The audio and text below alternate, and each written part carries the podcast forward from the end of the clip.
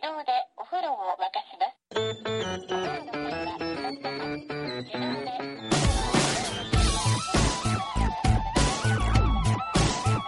Hello, and welcome to another episode of No Such Thing as a Fish, a weekly podcast coming to you from the QI offices in Covent Garden. My name is Dan Schreiber. I'm sitting here with Andy Murray, James Harkin, and Anna Ptaszynski. And once again, we have gathered around the microphone with our four favorite facts from the last seven days. And in no particular order, here we go. Starting with Andy. My fact is that fish who work as cleaners can cheat their bosses and their bosses can punish them. um, so this is incredible. There are there are fish, um, as I'm sure you know, who um, clean other fish, as in they eat parasites from the skin. Right. So you get cleaner fish and client fish, is what they're technically known as. And there have been lots of studies of this, especially by this amazing sounding ecologist uh, called Redouane Bshary. I, I hope I'm pronouncing his name right. Who has studied these guys so much? And basically, the trade is for food versus clean skin. Yeah. But the cleaner fish, they sometimes cheat because they actually like eating the thick mucus that covers the client fish as a protective layer, and they often have a cheeky bite of it instead of eating a, a parasite, uh, and that makes the client fish jump, I guess, in pain. So that's them cheating it, and then their bosses, uh, the client fish, punish them by chasing them around, and the cleaner fish which have been chased around then behave better in future. They stop misbehaving as much Right. when they've been chased about. What are they threatening to do when they chase them around? Because in the end, they want to be making contact with. It's like being chased around by someone you really fancy. It's, isn't it? it's like being You chased by don't your run bo- that It's like being chased by your boss. You know, Oh, because yeah. they're often bigger fish or they're often predatory. Like When when, you're being them. chased by your boss. Secrets of QI exposed. um, so yeah, if there are lots of uh, client fish, then the cleaners have the upper hand because they're more in demand, and so they try and take more bites of mucus because they know that they've got a captive market. right. Yeah, because the client fish have to get cleaned somewhere. yeah, Yeah. genius. So they propagate the problem in order that they can solve it, which is kind of exactly what a lot of human industry does, right? Mm, uh, I guess so. Yeah. What? How do they propagate the problem? Aren't they making it making it worse? They're tricking their. Not really, no, because they're not re- they're not lowering the number of client fish available. Okay. See what I mean? Uh, But client fish, ac no, actually, they sort of are because client fish remove their custom if they get bad service. and they kind of keep going back to the same species or the same fish that they really like and have good service from, don't they? Yeah, Really? yeah. Okay, that's really cool. And they set up. Do they have this like service, huge service stations? So Yes. there are hundreds of them or something. Yeah, they have. They're all over the ocean, especially on uh, reefs. That's where you get them. Just There a these- big welcome break of cleaners Yeah. fish. A big, a Basically- big shell. Yeah. um, yeah, a single cleaner fish inspects more than 200 2,300 fish a day, Wow. and it eats about 1,200 parasites. That's an impressive rate of work. And some client fish have themselves cleaned every five minutes. every five minutes. Yeah. So vain, celebrity client fish. So this is a, quite a recent discovery, right? Yeah, yeah, This was yeah. a scuba diver who was, yeah. um, which is really cool because it just makes me wonder. What are the mysteries of fish? You know, There's so much there's so many things Yeah. that we don't. Like I was reading as well. There's a I can't remember what the fish is called now, but it's a fish that basically sunbathes. It goes to the surface of the water and it just lays there for half the day. They've had no idea why it does that until recently. Uh, they just put a camera on it and worked out that it was going really deep and it was and it was finding all these other little things to eat and the Yeah. coldness meant that it needed to get up there to get the heat back down, like just to mm. regulate their body temperature. Yeah. But they didn't know that up until recently. So we've just had floating sunbathing fish up until a year or so ago. Well, so they're just warming themselves up so that they can conserve heat to go back down into the cold water. Yeah, I think they're so. called sunfish. Yes, genuinely. sunfish, yes. Okay, here's a cool thing: they get cleaned themselves by albatrosses. No. Yes. No. Yes. That doesn't sound like cleaning. That sounds like the albatross is trying to eat them, but just No. couldn't quite get to get a them. grip. No, because they're huge as well. The biggest ever found weighed 2.3 Oh, yeah, they are, tons. aren't they? are massive. Um, and when they get infested with these parasites, which obviously they suck their blood and they're horrible, albatrosses land nearby as they sunbathe and pick the parasites off them. Wow. Wow. Isn't that incredible? Yeah, that's yeah, that's cool. really cool. That reminds me of, um, for some reason, it reminds me of humpback whales get parasites on them, don't they? They get lice on them, and that's when you see a whale breaching and then hit, like jumping out of the water and then splashing back down again. It's often to try and dislodge the parasites. Is that the ah. equivalent of a dog dragging itself along the ground? Its- It's Wow. slightly more romantic than that, but yeah. Because you don't get couples going on special holidays to watch dogs dragging themselves along the ground. seen that? Do you have a sick dog? yeah, the little, yeah. little butt, the butt wipe. But, oh, wiping its bum like that. All right. Yeah. I mean, I've never seen it in real life, but I've seen it in cartoons and stuff. Oh, yeah. Tom and Jerry's changed, isn't it? Um, the so this is another parasite. So oxpeckers um, have a similar relationship to things like rhinos and buffaloes. What's an as- oxpecker? It's Yeah. a kind of bird. Um, so an Does it oxpecker. peck oxes? It sure Oxen. does. Ah. It pecks oxen and Such a good zebras name. and rhinos. It's a fitting name. Um, and so it sits on them and it eats ticks and parasites that live on them. But they also trick their hosts because they obviously they've got a vested interest in getting more ticks and parasites to come and you know land on these animals. And so they exacerbate their wounds, or if they've got a bit of blood bloodied wound exposed, then the oxpeckers will come and peck it and make it a bit worse to make sure that more parasites come and then they can eat the Really? parasites. So That is kind of not harsh. on that, is it? Yeah. It's like a cleaner who makes your house more dirty. Just so more cleaners come. I think I'm going to need to hire another cleaner. Before you boss. know it, you've just got hundreds of cleaners. and a dirty, dirty, dirty house. Yeah. Um, so there is there are really cool photos on the mail of there's a 13 year old who went snorkeling in Indonesia and he persuaded a shrimp to clean his teeth. Wow. Yeah. you say persuaded, it's Persuaded. gone, come on. Yeah. Go on. I'm not going to tell anyone, and you're probably going to enjoy it. He snorkeled down to where the because he found a cleaning station, one of these garages basically, where Yeah. they they and th th there it's not fish, it's shrimp. It just happens to be owned and operated by shrimp. And um, he opened his mouth and it went into his mouth and it removed bits of food from between his teeth. Wow. Yeah, Yeah. I've seen that. It's pretty gross. It's unbelievably cool. I'll put up pictures of it on Twitter. If you'd just been eating shrimp, though, that wouldn't be very nice. Oh would my it? god, no, that's true. that's such a good point. Jeff? That's like having a car made of mechanics. Um, quite an expensive dental treatment, I think. Flying to Bali every time you have to clean your teeth. Toothpick will do the job. Um, but there, there are also they're mimic fish. So cleaner fish have a bright blue stripe along them often, or really, they're really brightly covered to kind of to advertise themselves and say, "Hey, look, I'm here, I'm bright, and I'm, I'm happy to clean your teeth, um, or eat the parasites or whatever."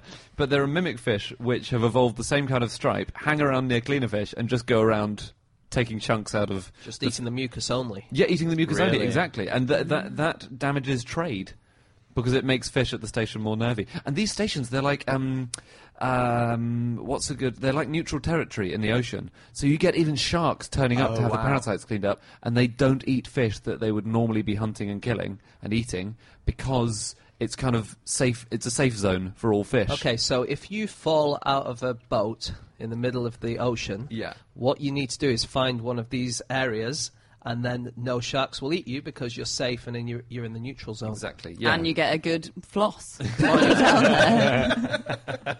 um, my favourite mutualism, like mutualistic relationship underwater, is actually shrimp based. It's uh, the relationship between shrimps and goby fish. Have you seen this? So shrimps and goby fish have this really sweet relationship where the goby fish gets the shrimp to build its. So uh, the goby fish lives in um, little dugouts in the sand at the bottom of the ocean, and it get employs the shrimp to build its little dugout, um, and then it keeps the shrimp on as a permanent cleaner to clean its house. So they Right. both live together in this house, and the goby shrimp is employing the, the goby fish is employing the shrimp to clean his house and to build it. But what's he paying him? And in exchange, Uh-huh. the because the shrimp doesn't have very good eyesight, so can't really spot when predators are coming. So the goby fish sits at the top of the burrow and looks out for predators, and they're always in contact. So the goby fish always has a little fin touching the shrimp, and if there's a predator, he'll like wave his fin at the shrimp and be like, great "Get back in the hole." Sounds like a great sitcom, doesn't it? Yeah. but also, the, the the other shark or fish or whatever must know that the goby is hiding. So you got any shrimp at home today? oh no, no, I fired him. He was he wasn't doing a good job. What's that? What are you holding on to down there? No, nothing. Show me your fin, the other one. yeah. So some of these cleaner fish, um, if they eat too much, if you're a female cleaner fish, if you eat too much, you turn into a male. So you get bigger and bigger, and you turn into a male, right? It's I don't quite know how that works, but it does work. And apparently, uh, there's some very new research that says that male cleaner fish will aggressively nudge their mates uh, to watch their diet. So if they're eating too much mucus, they're like, "Stop it! You'll turn into a mum." That is so good. Okay, time for fact number two. My fact this week is that Al Qaeda's job application form includes a question asking who should be contacted in the event that the applicant becomes a martyr. Now, I have a lot of questions about that. Yeah. There's where is the job application form available? Ah, okay, so they found this as a part of basically when they raided bin Laden's house and when bin Laden was taken down, they took all the stuff from his Well, room. he and was his house. applying for a job. So, no, all you have to do is go to Bin Laden's house and then pick up a form there. It's very easy. But so they they they found a lot of books, they found a lot of papers, obviously, and the government haven't released it for a long time, and it's just been released. And part of the papers that were found in his house was the Al Qaeda job applicant form. There are lots of questions like, um, what objectives would you like to accomplish on your jihad path? Which I think is such a nice. I guess they don't ask where will you be in the next five years. And hobbies, they want to know hobbies. Oh, really? Yeah, hobbies and pastimes is another question. Do you know that Bin Laden was a really good volleyball player? No, didn't. Was he? Yeah, he was. Whenever they used to have um, volleyball competitions in Al Qaeda, um, he and Mohammed Atef had to be on different teams because they were both by far the best players. Wow. He was really tall, wasn't he? Yeah, he was. But was he really good in the way that we've often said Kim Jong Un is great at golf? You know, like were people just letting him win every shot, kind of be. thing? Maybe. I wonder. I thought he was uh, on dialysis. This might have been earlier, before the um, dialysis. Okay, because a lot of the best volleyball players are not on dialysis. It's true. That's a good fact. It's possibly Nintendo Wii that he was on volleyball on as well. I suppose if you have to stay indoors all the time. Exactly. Yeah. Didn't was was he found with some kind of games console? Or no, he had loads of DVDs. Didn't Loads of? DVDs, lots of pornography, lots of pornography. But No. yeah, they've not released the titles of. But they said they had he had a big. yeah, we, no, I You've don't know searched, why. haven't They- you? Yeah, yeah, because they they've they've said that he had a lot of books, and they've released the titles of the books that he had, which included Noam Chomsky books and really oddly, um, conspiracy theory books about 9/11, which is really interesting. Oh, really? Yeah. Yeah, yeah, he had a lot of them and a huge stash of pornography. They've not told us what they are. One thing that's said though is that um, apparently. Uh, extremists often have pornography as a way of communicating, so they'll have coded Oh, messages yeah, within that's- a. that is true. Ste- Yeah. steganography, it's called, Yes. which is um, when you put messages in pictures. Okay. And um, terrorists usually use pornography. What? So they set up a porn shoot in order that they can plant a message think- into the scene somewhere. I think they use existing photos. Okay. that is the most convoluted excuse for seeing naked women I've ever Looking heard. for a message. have to look really closely at this one, I'm afraid. Probably for hours. I'm probably going to take it with me, actually, guys. Um, I'd like to thank you for uh, this fact, Dan, because now, in the course of researching application forms for terrorism, I have in my Google record the phrase apply to join ISIS. and I am, as I speak, on the UN terror watch list. You probably are. That's weird to think that Yeah. that will have I alerted googled, some it, I googled of it five minutes ago, and now that's never leaving me. Isn't you know. there um, a like a removals company in the UK called ISIS, or used to be called ISIS, and then they had to change their name, or is a building company or something? There are lots of there are lots of firms actually. So there's um, Ann Summers. They were bringing out a, a line called ISIS. I think we've Were mentioned they? this on the podcast before. Right. And they, they they said, well, it's too late to change it now. We've been working on this for six months. the best one was about that is um, the people who had a 21st birthday party. Do you remember that? no. So it's a 21st birthday party. They had two balloons that said 21st, so a two and a one. But from the other side of the room, it looked like IS. So from outside, it looked like IS. And people called the police and said, "We think there's a." You know, and like as if they An would ISIS birthday party. Yeah, exactly. Yeah. As if Yeah. they'd advertise where they were with. Yeah, I don't know if they have ISIS balloons. They don't seem like the kind of party balloon sort of guys. Yeah. I, w- I was in Oxford a few weeks ago, and there was an NHS sort of small building that was called ISIS out on the front of it as well. And right next to the sign ISIS, there was another sign that they put outside in paper that said, um, "Please do not lean your bicycle against our wall." And you're like, that I am definitely Yeah. not going to leave There my were bicycle. no bicycles on that wall. I just thought this is fantastic. Um, you know the questions that you get asked on forms. So the U.S. visa form Oh, yeah. has some very very weird questions like. Um, are you coming to the US to engage in prostitution? uh, do you belong to a clan or tribe? And have you ever been responsible for, quotes, particularly severe violations of religious freedom? So presumably trivial violations of religious freedom are okay. But the re- do you know the reason they do this? No. You have to answer all these. Like, Is it because then if you uh, answer it um, and you lie, then they can kick you out because you've lied on a form. Yes. It? So it's Ah. so that they have a reason to say you've um, you've obtained a visa by fraud or misrepresentation, and that in itself is enough of a reason to ask you to leave the country. So that's why they do it. Did you see the Mexican visa application one? No. No. No. So this is one of the questions on it. Since been taken off.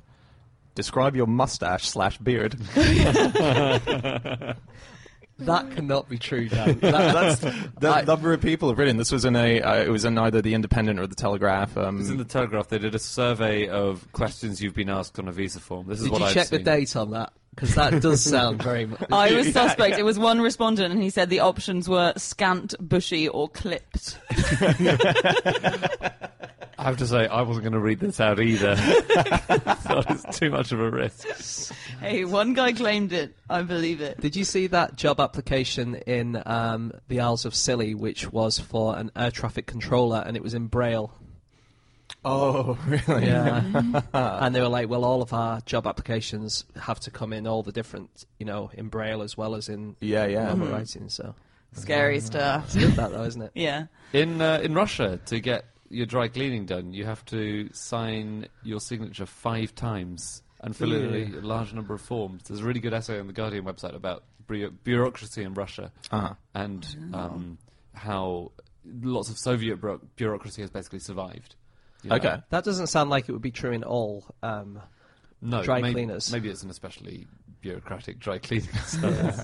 Is it just one form and there's five signature lines at the bottom? Sounds like dry cleaners is a euphemism for something, like cleaning the streets of London of bid- treacherous I was, Russian uh. I was at a hotel once, and the uh, person at reception asked me for my two signatures, and I said, "I've only got one." and I think it's the funniest thing I've ever said in my life. And she didn't I agree. haven't heard anything funny yet.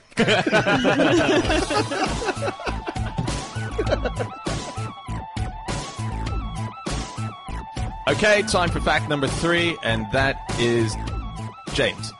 Okay, my fact this week is that the single biggest expense in the computer game Lego universe was to hire human moderators to make sure that people weren't making Lego penises.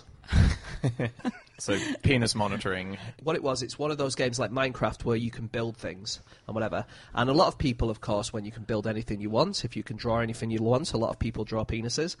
Uh, and they wanted to come up with a way of stopping people from doing this because they wanted other people to go into your world, and they didn't want children like stumbling into the world of someone who built a penis. Uh, and so they tried to get a computer to be able to work out when there are penises around, but the computer couldn't do it. Um, they just it was impossible to come up with a program that would definitely recognize a Lego penis above anything else. Like sometimes they'd say something was a penis when actually it was a building, and sometimes they would miss one or whatever. And so the only way to get around it was to get a moderation team who would check every single erection to check that it wasn't um, a, a penis. oh my god. And it cost him a fortune, and that was uh, probably why it why it went off. And this was tweeted by a lady called Megan Fox, who was a developer who worked on the project, and it was picked up by a website called Fusion.net, who wrote an article about it last week. See, I didn't know that Megan Fox had been branching out. Yeah. Good You for can, her. uh, just for the sake of it, uh, you can actually reach her on at glassbottommeg. That's her actual Twitter handle. So if anyone has any questions following this podcast, Yeah, don't ask me. yeah, go straight to Megan. wow. Ah. Penises stop the Lego Universe game. Yeah. That's such a shame. It's such a victory for, you know, it's, Willies. it's not a victory for innocence and joyfulness and play. Yeah. It's a victory for people building enormous penises. Yeah. But can't they, like on most websites, you have the ability to have a parent lock? Couldn't they just do a kind of parent lock? and stop children from playing the Lego computer game. Maybe, maybe if no, no, maybe if you Warning, Over explicit 18s. penises only. Maybe as an adult, if you register your penis in it, like you say, I, I have built a penis uh, in my universe, I think and registering they go, your penis is something you have to do when you've done something much worse than playing a Lego game. Well, the point is, it's people like they're not worried about the people who are going to register it. It's the people who nefariously build these penises. That they And their to stop. computers can't stop them because penises look a lot like other stuff. Yeah, they look like buildings. snakes. Other penises. other penises. should we ban this? It could be a penis, but also it could just be another penis. In which case, we should leave it. I was reading today, just on Lego, uh, that Cambridge is thinking of creating a new post for a professor, the professor of Lego. Not just thinking, I think they are doing it. Yeah. Is he going to be made of Lego with loads of Lego undergraduates as well? yeah. That'd be really cool. They basically Lego Lego have provided them supposedly with 2.5 mil to create the post. So, and it's going to be about play in education and stuff like that. But yeah, there might be a professor of Lego now. Okay, so things that computers can't do, maybe. Yeah. Um, so the US is spending a lot of money to try and get um, facial recognition on people when they're going through airports Right. to kind of see if they look like a terrorist. And supposedly there might be some little micro expressions that people give off, like if they're worried by the fact that they have to go through um, security. Um, but apparently, the face of a man about to detonate a suicide belt has the same expression as a man who realizes he has left the stove on. Oh, So that's why they can't tell. No, and I left the suicide belt in the stove. oh, this is a disaster. Um, there's not a because that's what the human face is. There's not a specific expression for a specific situation. It's an emotion. So, yeah. Um, did you see that Play-Doh a couple of years ago had to withdraw this um, had to withdraw this product that it was releasing called the icing extruder uh, after complaints from parents that it looked like a penis, and And it it was looks- extruding icing as It well. It was extruding icing. It was to help them make cake, so I think it was it was like a shaping tool. But if you look at it, it is a penis and testicles. Um, and yeah, I think the news report said, unfortunately, it looks more like a sex toy, albeit a three incher, than a child's toy, which is true. It does. I, do- I think that's surely that's all in the mind of um, the parents. it's who are not. looking complaining. up. It's Andy's just showing us the Play-Doh picture on his computer now. I know. oh yeah. So it I'm is. amazed that Safe Search is letting it through. To be honest, but that's fine when you, You've see got it actually. lock on your own laptop. Yeah, of course. Every day, Andy's mum gives him his packed lunch, puts the parent lock on his computer, sends him off to work. Have you heard about the oldest penis ever discovered? Um, is it not Microbrachius dicki? Yes, sorry, that is the very, very oldest penis. This is the oldest uh, man-made representation of a penis. Oh, okay. Which is a Go physical object, not just a drawing. So um, it's 28,000 years old, which is amazing. And it was found at uh, the Hohle Fels cave in Switzerland, which um, is, a, is a cave where they found lots and lots of really ancient stuff. And um, I just love this sentence about it. It, it. it might have been used either as a sex toy or to do flint knapping, where you, you know you sharpen flints to use as Right. tools. Cool. Um, and the BBC report said um, the Tübingen team working Hohle Fels already had 13 fractured parts of the phallus in storage, but it was only with the discovery of a 14th fragment last year that the team was able finally to put the jigsaw together. What do they think? Were they making lots of shapes with it before that? Going, is it an elephant? Is it an aeroplane? Is it another penis? Well, so that's the oldest man-made penis, but the oldest graffiti penis, cock and balls, that someone sketched out, the oldest known one, was discovered last year. It's 2,500 years old, and it's in this Aegean island called called or Astypalaia. Um, and it was discovered when a Princeton professor was taking a bunch of archaeology students there to show them the wonders of uh, the island, the island's archaeology, and they uncovered just hundreds of obscene pictures and obscene graffiti. So uh, things like uh, was here mounting Timiona and various bits of abuse against people, and um, yeah, the first picture of a cock and balls, a very clear penis and two testicles. And the Princeton professor said, Dr. Vlachopoulos, who was who found it, said. What we have found is evidence that even then people were using a coded language of symbols and imagery that was quite sophisticated. I mean, it's not the Da Vinci Code, is it? Should we Okay, we- yeah. crack on? Yeah, can I just mention this one last thing? Um, I think this has been said on QI before, but I just really like it, uh, which is the small penis rule. And I'd never Oh, yeah. heard of it before. And it's the idea that if you are, in a novel, trying to base a character off someone in real life, they can usually make an argument that you've used them as the inspiration and they can sue you. So Michael Crichton did this thing where he totally took down someone in real life in his book, but then he added this little extra detail, which was the character has a small penis. And the guy wasn't able to sue him because he had to admit that he has a small penis if it was him. I would just do that and it, I'd say, okay, fine, uh, whatever you want. I'm Surely gonna you sue can you. say he has added, he has drawn a malicious portrait of me, and then he has given him another characteristic. Yeah, I, You know. I mean, you would think, but it Yeah. turns out it worked, and it's now known as the small penis rule, which is, is Right. something that gets you out of being libelous. Yeah, because you could say that, couldn't you? But it's whether or not people are going to believe it once they've seen the word small penis near a representation of you. I mean, no one's going to not say that That was a lie. I think also the idea is not that it will get thrown out of court; it's that you won't bring it to court. You won't bring it because to- then right. there'll be a whole cross-examination on the length of your. Yeah. Like the Barbara Streisand effect, which we discovered, which we discussed last time. That's where you don't, you just don't want to draw attention to this because then it'll probably get into the papers and Yeah. it'll, be, it'll be very amusing for everyone, and you'll feel. I read silly. the other day um, about characters. Um, this is a bit off topic, but you know uh, Goldfinger. Yeah. Um, this was named after Erno Goldfinger, who's an architect who did Yeah. Trellick Tower and a few other things, uh, Elephant and Castle and stuff. And um, he apparently was furious that um, Alexander Fleming, no, that Ian Fleming, he was apparently furious that that Alexander Fleming had invented penicillin, uh, which really made the plot more difficult to. Yeah. Do you expect me to talk? No, Mr. Bond. I expect you to recover. Anyway, um, no. So um, yeah, he was apparently furious that let's just call him Fleming. he was furious that Fleming had um, used his name and uh, threatened to sue. And the publishers sort of like paid him off and also said that they were going to put an, a thing at the start of the book saying it's not based on anyone and it's just a coincidence. Right. And they all agreed to that. Uh, but Fleming wasn't very happy with that at all. And he was so unhappy that he went to his publishers and told them that he wanted to rename Goldfinger Goldprick.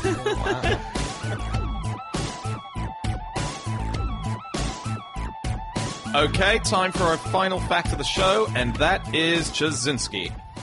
My fact is that the man who inspired the main character in Jurassic Park is now building a Chickenosaurus. Which character in Jurassic Park is the main character? I The would have said, I would have said the. T-Rex. he wants a friend. No, this is Jack Horner, uh, who is the paleontologist on whom Sam Neill's character is based. Can't remember Oh, what he's called in the Yeah. film. Um, but yeah, he's a really famous paleontologist, and he is now building what he calls either a chickenosaurus, a chickensaurus, or a dino chicken, uh, which gives a general idea of what it is. How far has he got if he's still on name points right now? He's been wrangling with that for a good decade Yeah. or so, but no, he's he's got quite a long way. So it's about genetically back engineering a chicken into being a dinosaur or into giving it dinosaur characteristics. And the three main things you need to change are the tail. So you've got to give the chicken a tail because at the moment chickens have uh, this thing called a pygostyle, which is the thing that gives them, makes their tail feathers move, but it's not a tail. So give them a tail, give them claws like a dinosaur instead of wings, and give them a snout, not a beak. And they've and nailed make them the- a hundred times bigger. yes. you just like, blow into them for that with a oh, straw. okay. And yeah, they've done the beak, I think. So the tail's the hardest, apparently. Getting a tail on the thing. I've seen a picture of what the beak would look like. It's pretty Kind of a dinosaur looking. snout. It's like Yeah. a snout rather than a beak, isn't it? Yeah, exactly. Yeah. Yeah. Oh, well, that's interesting because bir- birds had snouts for 50 million years. So the beak is a relatively recent innovation. And is it better? I think Must beaks be. are better in lots of ways. Yeah, yeah. Must be more suited to whatever environment Yeah. they live Because in. if it feels like maybe it getting into small holes and stuff. Yeah. Right? A Much woodpecker better. would be rubbish with a snout. Yeah. He'd just bruise his nose constantly. It seems with dinosaurs. So they're now saying that they had feathers. Uh, Yeah, that's that's a theory coming up. I read one the other day that the diplodocus. We all have this impression that the long necks is that they go out on a sort of uh, 45 degree angle. Yeah. But actually, they were right up. That's the new theory. Yeah, the new theory is Oh, that they go right vertically up. Like a giraffe. Yeah, it was. It was. So I thought they were supposed to balance each other because it was like the tail going out one way and the neck going out the other way. And I think so- the tail goes Yeah. right up as Does well. it? Yeah, so, That's just when it's trying to get through a really tight little gap. Or li- be goalposts for uh, American football. But I, do we know what kind of dinosaurs would have had feathers, or is the prevailing theory that all of them had feathers? Well, I think T Rexes. They're saying. Yeah. T-Rexes had feathers. Yeah. And we, they may not have had penises. Any of them. Oh, to I take think- it back to penises. I think that's something that we're confident about, isn't it? Well, no, no. I mean, we have we don't know that any dinosaurs had penises. Okay. And actually, we're not sure with a lot of them how mechanically they had sex. Um, one of the things in looking to this, because Jack Horner's has a number of dinosaurs named after him. I Hornosaurus, yeah, that- maybe I don't know. Actually, do you, do you have the names on you by any chance? pterodactyl. Yeah. Oh, pterodactyl. Um, I thought I knew all the dinosaurs. I thought I thought they were like Did the you? classic. Yeah, thought I knew them all. Oh no! Is this like when you thought you knew all the Roman numerals? No, it turns out there's like there's so many dinosaurs out there that like celebrities have dinosaurs named after them. Right. That's how many there are. Like Attenborough has a dinosaur named after him. Attenborosaurus. Nice. There's also Mark Knopfler from uh, Dire Straits. The reason it's named after him is that when they were digging this quarry, they seemed to find this new species anytime Dire Straits was pumping out over the uh, sound system. So they were just like, get Dire Straits back on, and they kept finding more. So they gave that species to him. And there's also an Elvis one uh, called the Elvisaurus. And it was the first dinosaur to be discovered in Antarctica. Which Elvis loved. You know, where Elvis, lo- where Elvis spent a lot of time as a boy. Where Elvis now lives. I found out a really cool thing about chickens this week, which is that we have just found a new state of matter in the eyeball of a chicken. How cool is that? I thought I knew very all the states of matter. Not anymore, Ah, James. yeah, no, Um, you've fallen into my trap there. Yeah, so there are a few states of matter uh, aside from the standard four, and uh, this one is called disordered hyperuniformity, which is kind of cool, and it's an arrangement of molecules which is really chaotic if you look at it close up, and then over large spaces, it's got a kind of uniformity, and it's apparently acts somewhere between a liquid and a crystal, I think. But yeah, just rocked up in the eye of a chicken as they were studying it. That's cool. That's like when um, there was, you know, we have phylums. So every animal fits into a phylum, and uh, they found a whole new phylum, and it was on a lobster's lip. And it Oh, was yeah. just this total new type of life that they'd not seen before. How do they notice that? I don't know. How did they notice the chicken eye? Yeah, oh, this doesn't look like a state of matter I've seen in anyone's eye before. Yeah, like how would you even begin to do that? So the industrial farming of chickens was kind of a mistake, the way it started. Oh, yeah. Yeah. Um, Explain. well, before 1923, when hens were raised for meat, it, they were j- more or less a byproduct of um, egg-laying birds. And at the end of an egg-laying bird's life, um, it would be killed uh, for meat, uh, but there wasn't quite the same tradition of raising lots and lots and lots of birds. So traditional farming favoured birds which were good for eggs and for meat, basically. And then in 1923, a woman from Delaware uh, called Mrs. Cecile Steele, which is pleasing, um, she accidentally ordered far too many birds. She meant to order 50 and she got 500. Is, was it like when you're doing your online shopping and she accidentally put a thousand instead? Yeah, exactly. Yeah, yeah. yeah. um, and so she she sold them, and then the next year she produced a thousand, and her neighbours started catching on, thinking, "Oh wait, this is really good, and there's more of a market for this than we thought there was." So People like was it. chicken. Yeah, in 1925, Delaware farmers made 50,000 birds. They grew 50,000 birds. In 1929, it was three million. Wow. Yeah, and at that Wow. election, uh, Herbert Hoover he promised a chicken in every pot, and that was the kind of start of this incredible expansion of uh, battery farming. Uh, when people used to cook chickens, they used to make want to make them sing for some reason, like it, or when it's just come out the oven, they used to want to make it sing. And what they used to do is put mercury inside the chicken and then kind of sew it up. And then um, that would kind of expand and make air inside the chicken, and then they make a tiny hole, I think, and then it would kind of tweet. Wow. Oh, That wow. was a way to. So clever. That's amazing. It's clever, apart from the fact that it's highly You've now poisonous. Poisoned, Yeah. yeah. your dinner. It's worth it though for that. So it's like taking it out and the chicken going, ta-da! the, not everyone is happy with the Chickenosaurus idea of making a Chickenosaurus. So one of the colleagues of uh, Dr. Horner i has said this. It was in a BBC report. As he said, get back in your corner, Jack. No, he hasn't. We should have done. he should have. God, I He's- bet he gets that a lot. He said, technically, you're going to have a messed up chicken. It's not a dinosaur. It's never going to be a dinosaur. It's just going to be a really awful monstrosity. I would agree with that actually. I think what you're making is not a dinosaur. You're making a chicken with dinosaur characteristics, right? But if mm. all the genes survive somewhere, I find that really interesting. So the idea is that chickens somewhere will have DNA that was inside dinosaurs, right? Well, and some of it will be inactive, or some of it will have been thrown away, or just ev- evolved away over what is years. true is that the chicken that you had for dinner yesterday, its parents were a chicken. That chicken's parents were a chicken, and they Yeah. were a chicken, and they were a chicken, and they were a chicken. And then if you go far enough, their parents would have been a dinosaur. I think that's so cool. I think one of the main things is, say, for instance, the tail. Um, a chicken embryo has a tail, but then it kind of gets reabsorbed back into the embryo. Uh, and there's a gene that does that. If you can turn that gene off, then Yeah. the tail will continue to grow, and then you'll have a chicken with a tail. Yeah. And actually, human embryos also have tails. So Really? yeah, and we reabsorb them as well. Theoretically, if you could find the gene in humans uh, and turn that off, then uh, you could have humans with tails. Would it be a hairy tail, like a monkey's tail? I'm not sure, and ex- 'cause I the- would say it must be. I know, yeah. because it wouldn't be. Yeah. Yeah, but then again, Because it hasn't hu- evolved with the rest of us yeah, to be because non-hairy. Humans aren't hairy all over like that. Well, I am. Very right. um, they think getting the tail reabsorption gene to stop turning off um, is something they think they might have cracked because they've worked out how to turn on a gecko's tail reabsorption. So Wow. scientists have learned how to make a gecko embryo reabsorb its own tail. This is so exciting. Yeah, I think in the weird. future, when you're having a baby, you'll be able to tick all the boxes for you know yep. tail. yeah. Will it be? Will it be pushed, clipped, uh, straggly?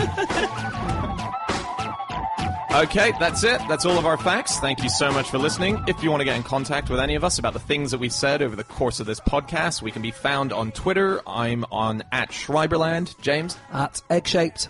Andy, At Andrew Hunter M. Anna. You could email podcast at qi.com. And you can also go to at QI Podcast. You also can go to no such thing as a fish.com. We got 60 something episodes up there you can listen to. We'll be back again next week with another episode. We'll see you then. Goodbye.